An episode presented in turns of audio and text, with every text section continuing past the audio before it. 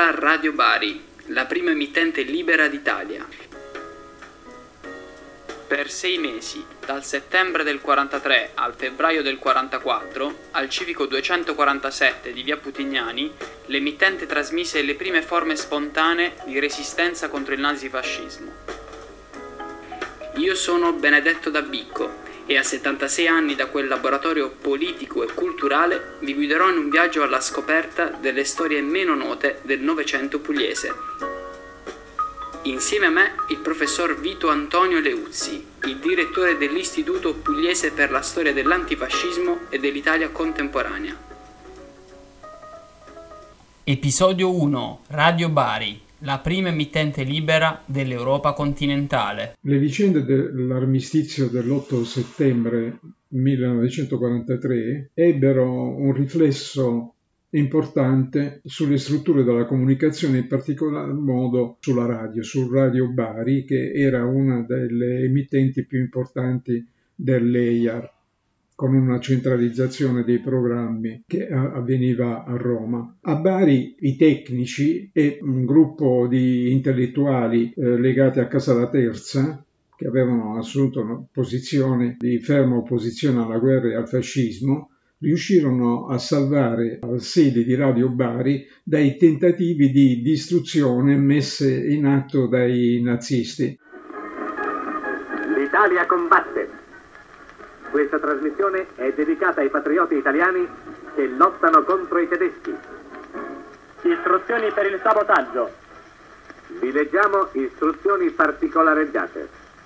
Patrioti, osservate dove il nemico colloca le mine. Indirecatevi sul posto e dissotterratele. Cercate i depositi dove il nemico le accumula e trafugatene più che potete. Se le mine sono troppe per poter essere portate via tutte, i più esperti tra voi sapranno come far saltare quelle intrasportabili perché in soprannumero.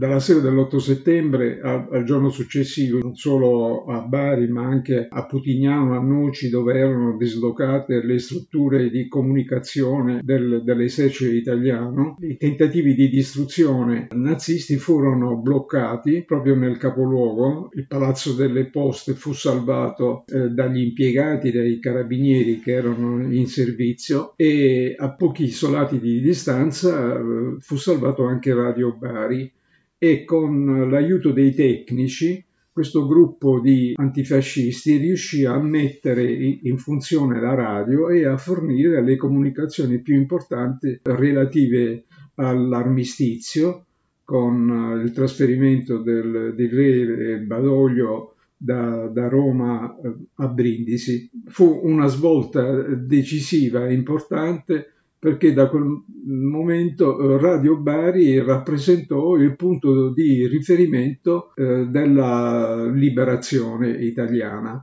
Eh, infatti gli inglesi che erano sbarcati a Taranto in quei giorni inviarono in, immediatamente un ufficiale, Greenlees, che ebbe il compito di riorganizzare prima di ogni altra struttura logistica la radio con eh, una svolta eh, radicale nella struttura dell'informazione, soprattutto nella guerra per onde.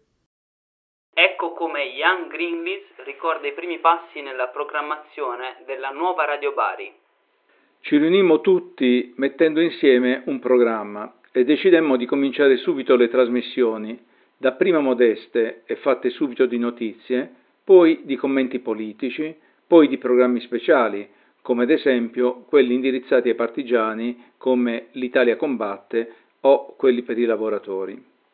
Nella sua testimonianza, il maggiore inglese evidenziava il ruolo del giudice Michele Cifarelli, esponente tra i più attivi del Partito d'Azione, al quale fu affidato il commento politico dei fatti del giorno, inquadrandoli in una cornice chiaramente antifascista e presentando la guerra in corso come una guerra per la libertà delle idee, e di conseguenza come una guerra di liberazione dall'occupazione nazista. Sentiamo le parole del giudice barese.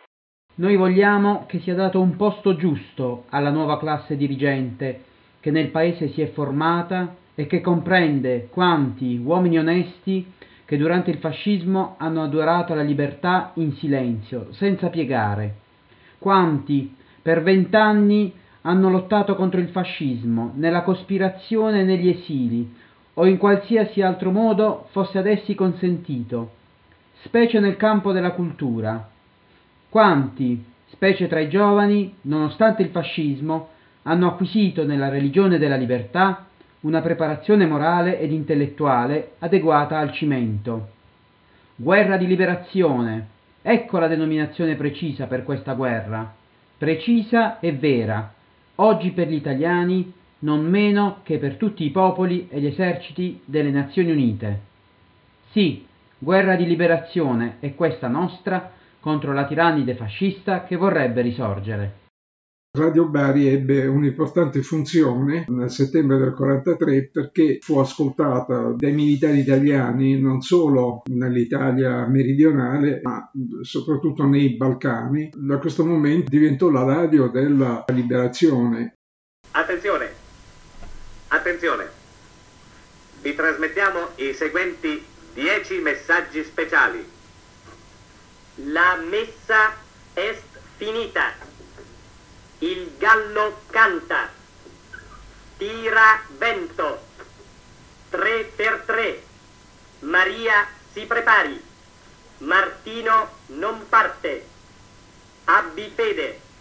La gavetta è vuota.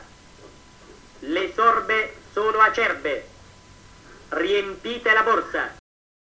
Radio Bari eh, rappresentò il punto di riferimento dell'organizzazione della resistenza e di un legame tra, eh, anche tra sud e, e nord. Infatti eh, per la prima volta gli italiani sentirono parlare eh, di libertà, non c'erano più i divieti del passato e la radio stimolò il processo di liberalizzazione di tutta l'informazione, soprattutto della stampa. Infatti tra settembre e ottobre si posero le condizioni per la liberazione del, della stampa ancora sottoposta al sistema di censura della, della monarchia e, e di Badoglio. E Radio Bari nella guerra guerra per onde ebbe infatti un ruolo importantissimo. Si iniziarono per la prima volta a organizzare trasmissioni eh, sulla uh, vita sindacale, sulla vita politica, sul modo con cui i giovani riuscirono a manifestare le, le, le proprie idee. Eh, una delle trasmissioni eh, radicalmente nuove dalla radio che ebbero un'influenza sotto il profilo non solo politico ma addirittura militare fu la trasmissione Italia combatte.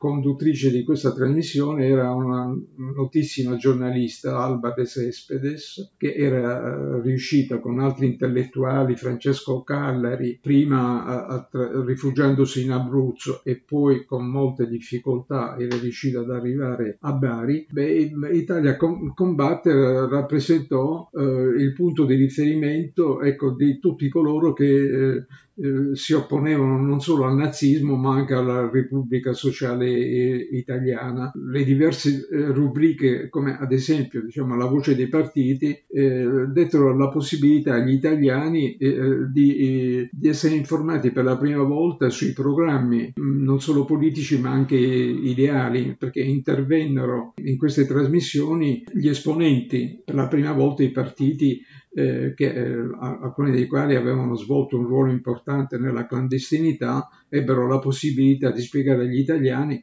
programmi eh, eh organizzativi per eh, attuare un, una svolta anche di carattere istituzionale. Nel gennaio del 1944 vi furono trasmissioni che ebbero come protagonisti intellettuali di grande rilievo, da Benedetto Croce al rettore dell'Università di Napoli Adolfo Omodeo, ma anche Aldo Moro, che spiegava agli universitari l'importante ruolo della democrazia. Tommaso Fiore intervenne a enunciare le figure chiave della lotta al fascismo, come Gaetano Salvemini, costretto all'esilio, Gobetti e Peppino Di Vagno. E in questo contesto gli antifascisti eh, pugliesi che erano in stretto contatto con gli oppositori del regime della Campania, della Calabria, della Sicilia, cioè della realtà meridionale, riuscirono a organizzare il primo congresso dei comitati eh, di liberazione nazionale. E fu una vicenda molto complessa perché i comitati di liberazione nazionale si erano organizzati a partire dall'ottobre-novembre del, del 43, avevano stabilito contatti con il CLN eh, nazionale però eh, trovarono molti ostacoli, tra cui eh, il, il, tentativo della monarchia di Badoglio di impedire che eh, i CLN potessero rappresentare i punti di riferimento della riorganizzazione della vita politica e istituzionale.